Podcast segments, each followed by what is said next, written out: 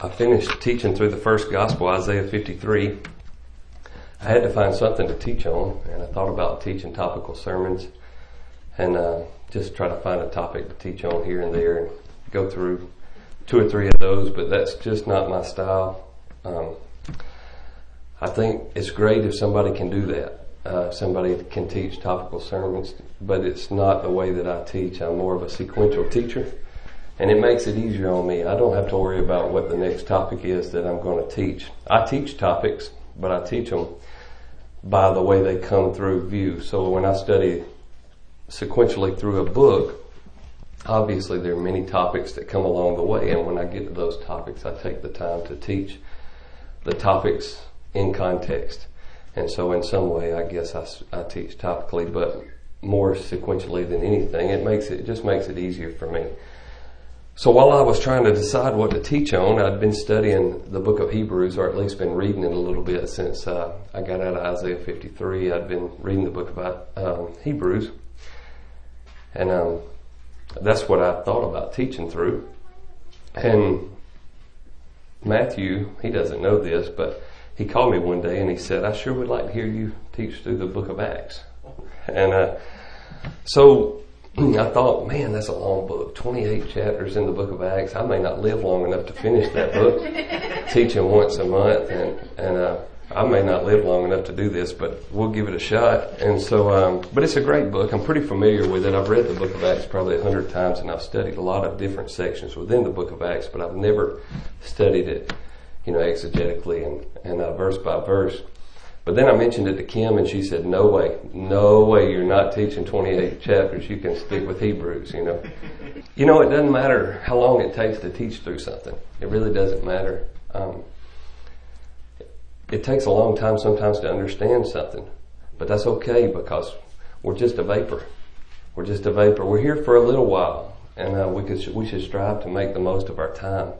James says that we're here one day and we're gone to tomorrow. And so if it takes me 10 years to preach through the book of Acts, uh, then at least when we get done with it, you'll all be educated and I'll be educated. The church will be edified and we will have one more book um, in the program that has been completely dissolved. You know, we, we take the time to, to do that. And so um, I'm kind of excited about it. And uh, I hope that you guys are interested in studying the book of Acts. I will do my best for Yahweh first and foremost, but but for you guys as well to to teach it to to exegete the passage to understand it in the way that it's you know designed to be understood, and I will try to present it in a way that's honorable to Yahweh. And so, how many is interested in going through the Book of Acts? Yes. All right, we got three. Maybe as we go along, it'll it'll it'll get better. So. If you have your Bibles, go ahead and open them up to the book of Acts, and we'll start in the first chapter, in the first verse, where you're supposed to start every book. We'll get some context there. We'll read through through the first 11 verses. And over the next couple times that I teach, we'll cover these 11 verses, and I'll try to at least get through verse 1 today. Anyway, Acts chapter 1, we'll start there and read through verse 11. It says, I wrote the first narrative, Theophilus, about all that Yeshua began to do and teach until the day he was taken up, after he had given orders through the Holy Spirit to the apostles whom he had chosen. After he had suffered, he also presented himself alive to them by many convincing proofs, appearing to them during forty days and speaking about the kingdom of the Almighty. While he was together with them, he commanded them not to leave Jerusalem, but to wait for the Father's promise. This, he said, is what you heard from me. For John baptized with water, but you will be baptized with the Holy Spirit not many days from now. So when they had come together, they asked him, Lord, at this time are you restoring the kingdom to Israel? He said to them, It's not for you to know times or periods that the Father has set by his own authority, but you will receive power when the Holy Spirit has come upon you, and you will be my witnesses in Jerusalem, and all Judea and Samaria, and to the ends of the earth. After he had said this, he was taken up as they were watching, and a cloud received him out of their sight. While he was going, they were gazing into heaven, and suddenly two men in white clothes stood beside them. They said, Men of Galilee, why do you stand looking up into heaven? This Yeshua who has been taken from you into heaven will come in the same way that you have seen him going into heaven. Verse 1 says, I wrote the first narrative, Theophilus, about all that Yeshua began to do and teach. So who is the I that wrote this book?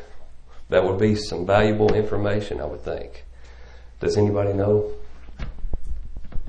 It's Luke. Luke is the author here.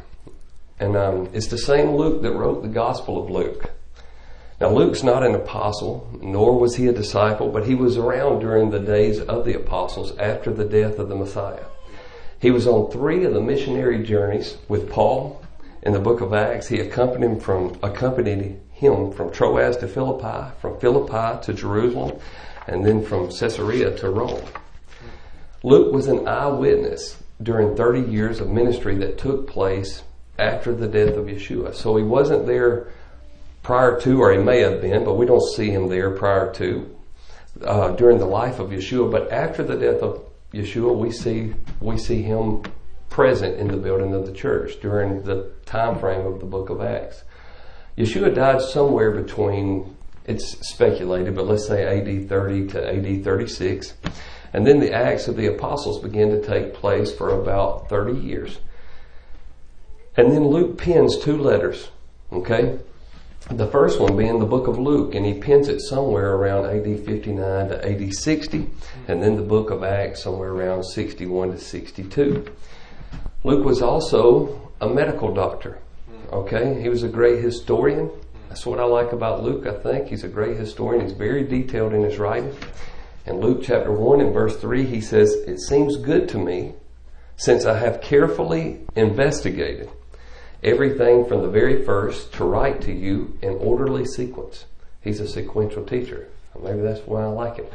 I like it. And I like the fact that he's detailed about stuff. I like detail. I think it's important that we get things right, that we find all the little nooks and crannies, that all that stuff's filled in, that we're not just speculating or guessing what's going on. So Luke's exhaustive in his writings. He's very detailed, I think, and as we should all be in our work for Yahweh. I think that's that's what we're called to do. When we're doing something for Yahweh, it should be first and foremost for Him, and secondly, it should be done and done right. So that's who wrote the book of Acts, the great physician Luke. Now, who did he write it to? Most letters are written to somebody, okay? They have an intended audience. He wasn't writing books. Luke didn't know that the first letter that he wrote or the first narrative that he wrote would ever be called the Gospel of Luke, and neither did he know that the second letter he ever wrote or the narrative that he wrote would be called the Book of Acts. He has no idea what's going on right here. He's just writing letters. And he's writing them to someone just like Paul would have wrote a letter to the church in Corinth or the church in Rome or Philippi or Ephesus or whatever be the case. He wrote a letter to somebody. There was a ten, an intended person on the other end of this letter or rather a destination in mind. So who does Luke write the book to? We, we, um, or the letter to? We look back at verse one again and it says, I wrote the first narrative and then it says Theophilus about all that Yeshua began to do and teach. So it's Theophilus. Luke says he wrote the first narrative and he's speaking to the, speaking about the gospel of Luke as we know it. That's the first narrative. And now he's writing the second narrative. Both writings had the same destination. Okay, they were going to the same man, and this man's name is Theophilus. They were headed to a man from Antioch. That's who Theophilus was. Now, exactly who Theophilus is is not known. There's a lot of speculation there. A lot of people have different understandings of who Theophilus is, and I don't think anybody's 100% certain on the matter. But it seems that he must have been someone of great importance because in Luke chapter 1 and verse 3, he's called most excellent Theophilus. Alright? This kind of language is usually used of people in high regard, maybe of royal descent or noble position, political positions, things like that. That's, that's what it's used of. Paul actually uses the same language when he when he writes to the governor Felix. Okay, in Acts chapter 23 and verse 26, it says Paul wrote to him in his defense or an appeal for trial, and he says, "Most excellent Felix" is what he calls him. And so Felix is a man of power. He's a governor. He's got some he's got some clout in the community, and so maybe that's what's going on here, but. It's possible that Luke wrote these letters to Theophilus because Theophilus had plenty of money and he wanted his own account of uh, the book of Acts or the, the Acts of the early church. Maybe he wanted his own account of the Gospels. That's always an option. It's not known for sure, but it's also an option that he was an influential man in the, in the town of Antioch. Okay. Uh, there's a lot of speculation that Luke is from Antioch and maybe they were previous friends prior to, prior to the books being wrote. Some would even say that maybe Luke was Theophilus' physician. Mm. All right. Mm. So, Maybe Luke thought by getting these two writings to Theophilus that he could further spread the gospel because of his power and his influence, whatever that might be. If we go back to Luke chapter 1, it seems that uh, Theophilus may have had a hand in building of the church of some part or leading new converts, at least because Luke tells him that he thoroughly investigated everything from the first to write to him in orderly sequence so that he would know for certain the things about which he had been instructed. What was instructed for Theophilus to do? I guess speculation there, but I would assume that maybe he had some kind of dealing with the early church or maybe ministering to people, something like that. I'm not, I'm not sure 100%. So while we don't know exactly who Theophilus is, we can surely see he was an influential man. And possibly he is a disciple of Luke or maybe even Paul's. Now, Theophilus in, in the Greek, it means lover of Theos. Okay? Mm. And maybe that's just what Theophilus was. It's a possibility. Everything's vague and it's real gray with who he is. So I'm just, I'm just throwing some things out there. Maybe he was just a lover of, of the Almighty mm-hmm. and he wanted to serve Yahweh at the greatest capacity he could. Kind of like Cornelius did. Mm-hmm. You know, in, in Acts chapter 10. And because he was well off and influential, he used what Yahweh had given him, the power and the money, to further the gospel with the help of Luke, sending him the accounts of both the gospel and the start of the early church. So we know who the writer is, and we know who he wrote it to, and now we need to know why he's writing it. Why is he writing this letter? And what's he writing it about? So look at verse 1 again. It says, I wrote the first narrative, Theophilus, about all that Yeshua began to do and teach. Does this tell us what Luke's writing about? Well, it tells us what he wrote the first letter about. It tells us that he wrote about all the things that Yeshua began to do and teach. But that's, that's the first letter. What book is his first narrative? We talked about that a second ago. Luke. The Gospel of Luke is his first narrative. Alright? So that's what volume one was all about, but, but not volume two necessarily. We're looking at volume two today, so why does he write what we call the book of Acts. Why did he write that? Well, after the death of Yeshua, the work of the church begins. That's the work of the church. That's what we're, we're still carrying on that on today. But the work of the church begins after the death of the Messiah. Remember, the first narrative was written about what Yeshua began to do and teach. so now the book of Acts picks up right where Luke leaves off. You might say that the Gospels record the finished work of Yeshua because in some sense they do, I guess. In uh, John chapter 17 and verse 4 it says, the Messiah says, I have glorified you on the earth by completing the work that you gave me to do. Mm.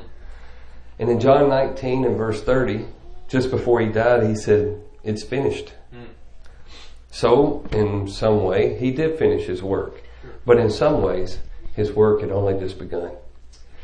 Please don't, please understand that I am not trying to say or take anything away from the finished work of the Messiah, right? With regard to redemption. That's not what I'm saying at all, but there was, at all, but there was a work that had just begun. And that's the work of proclaiming the kingdom. And the gospel message had only begun.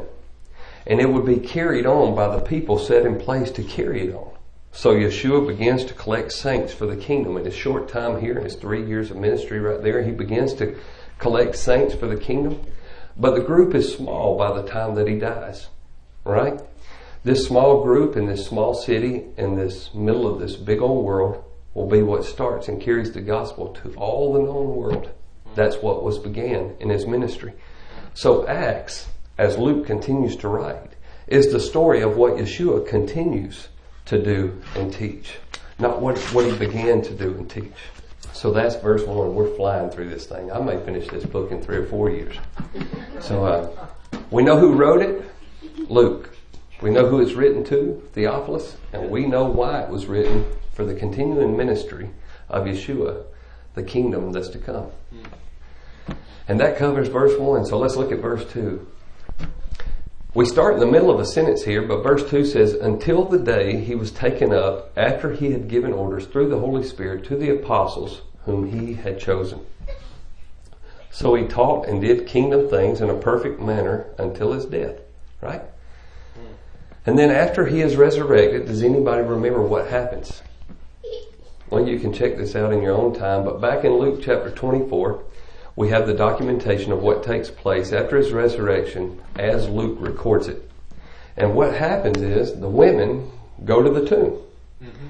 They see two angels. The Messiah's not there. His clothes are laying there, right? Mm-hmm. They see two angels and the women are just distraught over the whole thing. And, but the angels ask him, they said, why do you, they ask, they ask them, why do you look for the living among the dead?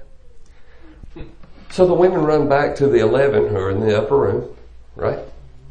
They tell him everything that they've seen, and Peter doesn't believe them, and so he leaves, and the rest of them really don't believe him. So later that day, a couple of them are walking down the road. They're headed to Emmaus, and the Messiah shows up, and they really don't even know who he is. He's he's kind of distorted to some in some degree, so that they can't recognize him. And Yeshua shows up, and he asks them about the events that have been taking place, and they're like, "Man, are you nuts?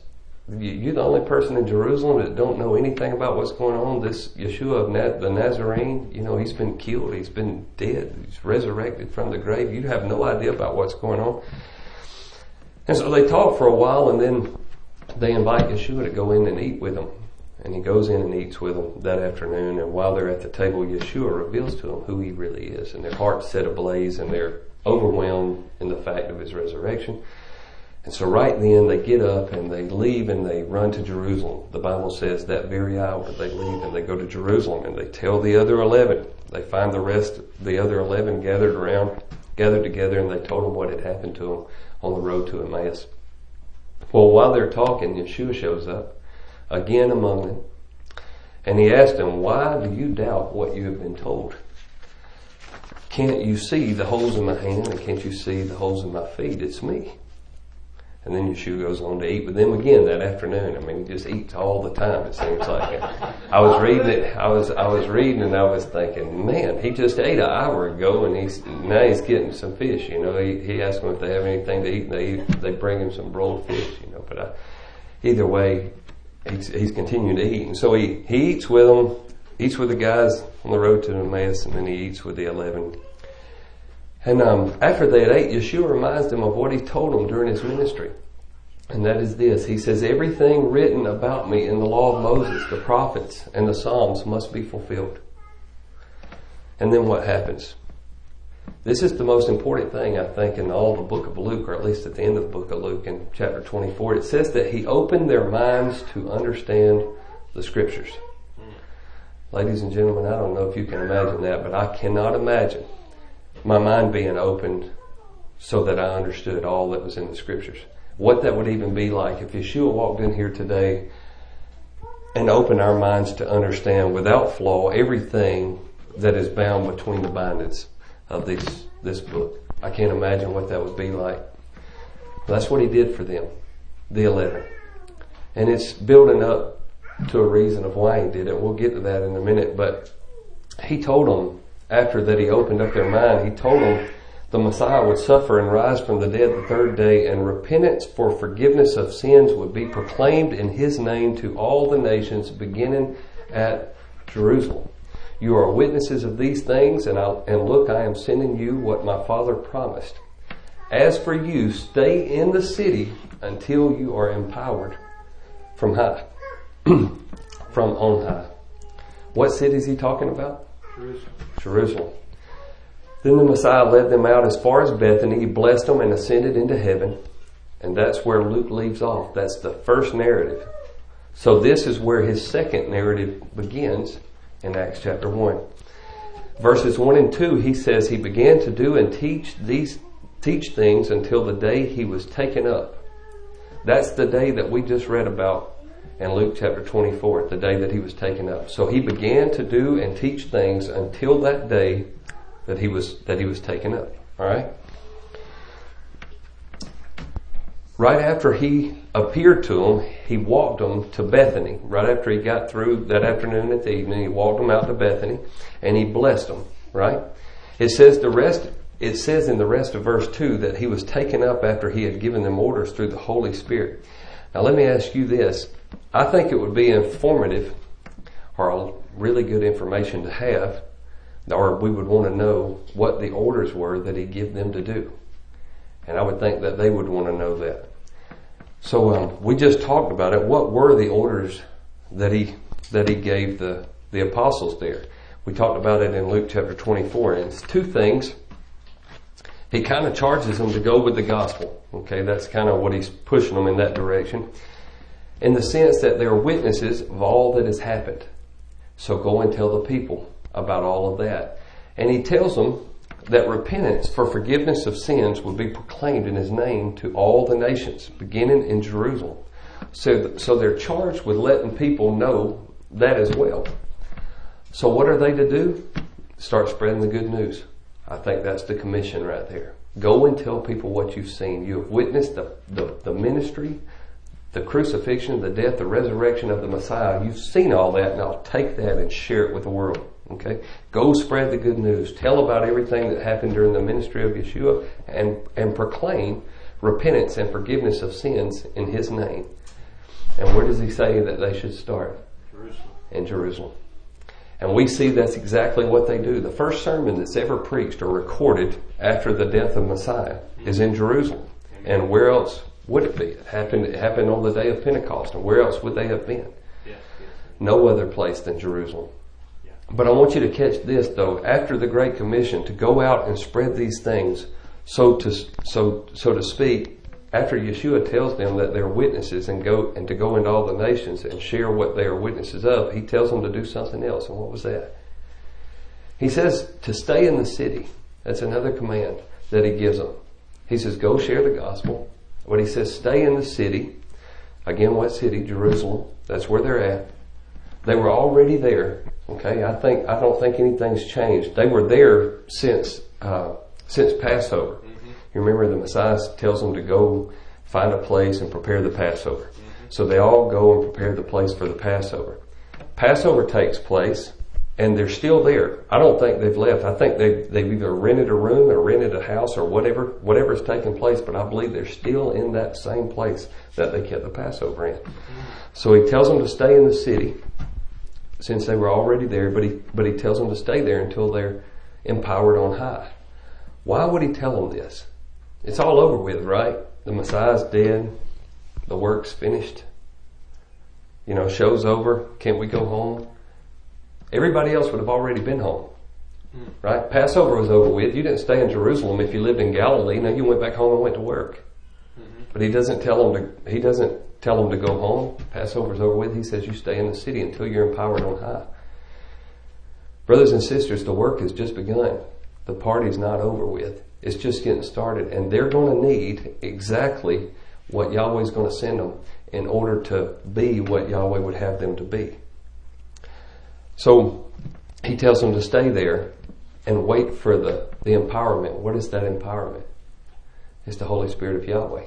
It's going to come. And when is it going to come? We know this according to Acts chapter 2, if you read it in, in, in advance. Acts chapter 2, the, the Holy Spirit comes on them on the day of Pentecost. That's the reason they need to stay there. So he tells them to stay there, and they're going to need this Holy Spirit to complete the task that they've been charged with. Now we'll get to the promise of that Holy Spirit the next time I teach when we get to verse 4. But, and I don't want to spoil it for everybody, but we're still dealing with the introduction of the book here, so let's at least finish one more verse and then I'll just kind of close this out. But look at verse 3.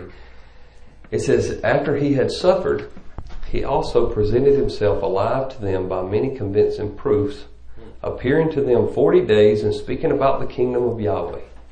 Man, what a faith builder. I can't imagine what that would be like. It would have to be a faith builder, a huge faith builder, at least for me, to see the Master another 40 days after he physically died.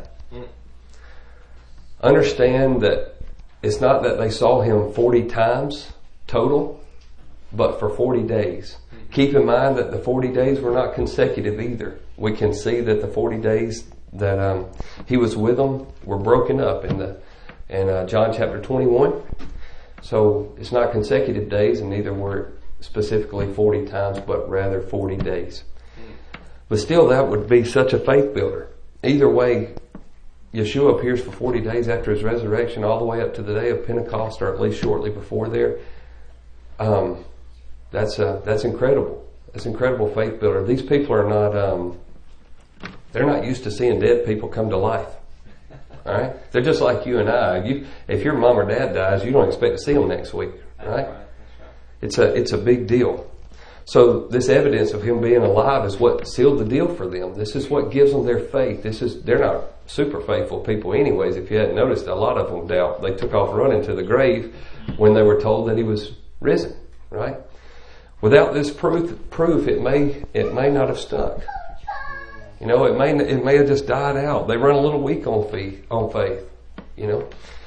But uh, this sealed the deal, and it set them on fire to go and do what they were instructed to do, to do, and that was to share the kingdom message mm-hmm. with the rest of the world. You remember when we went through the book of Ephesians? If you remember, Paul says that the resurrection of Yeshua was a display of Yahweh's best strength and immeasurable greatness in Ephesians chapter 1 verse 19. And if Yahweh could raise Yeshua from the dead, couldn't he do it also for the apostles?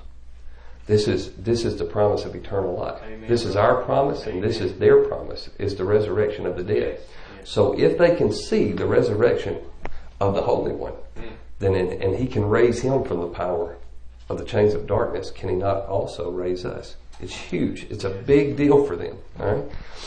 So, um, just picture that. Can you imagine going to the tomb the day after, or two days after, I guess, he's been put in there.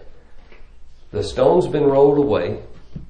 All we see is clothes laying there. He's nowhere to be found. What's the first thing that goes through your mind?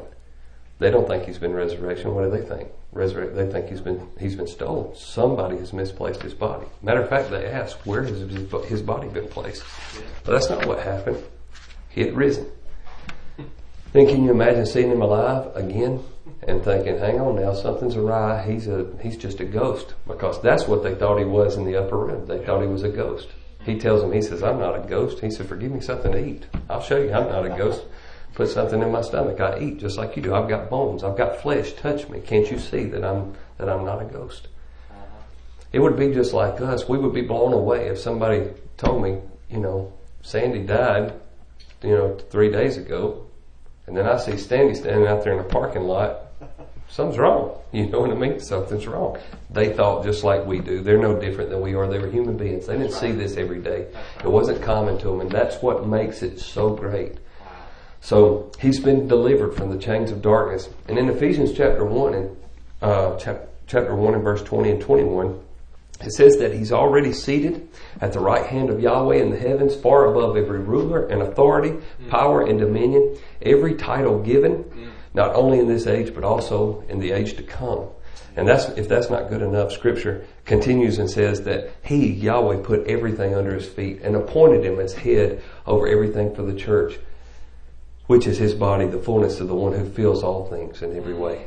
Mm. The church. Yeah, that's you and me. That's the church, you and me and all other believers, including the church that is about to live out this book of Acts that we're going to be going through and studying through. That's the church. All the apostles and characters throughout the book of Acts are what is called the church. That's just the early church. That was the beginning of it. Now, how powerful is the resurrection? It's incredible. Yes. It's an incredible part of his ministry. It had to be there. Yes. It had to be there. Very powerful, incredible faith builder for crying out loud. Thomas said that he wouldn't even believe if he couldn't touch him. So the resurrection sealed the deal for Thomas. He got to touch the Messiah. Yeah. It's not that Thomas hadn't seen the miracles. He's seen all the miracles. He heard all the teachings. He probably watched him die, maybe from a distance. Yeah. Probably watched him die. He heard of his resurrection. He just didn't believe. He just didn't believe it. Now he experienced all that stuff, but he said, unless I can touch him, I won't believe. And remember, Yeshua didn't, he didn't cast him out for unbelief. That's right. We should take that away from here today if we don't take anything else away from here. He didn't cast him out for unbelief. No, he let him touch him. Yeah. He let him touch him. That's the kind of Lord we serve. He's a wonderful son of Yahweh. Amen. He's a beautiful Savior. And that's a beautiful faith builder. To be able to see and touch the Master for 40 days after his death, it's incredible. So that's how the beginning of Luke starts. And the last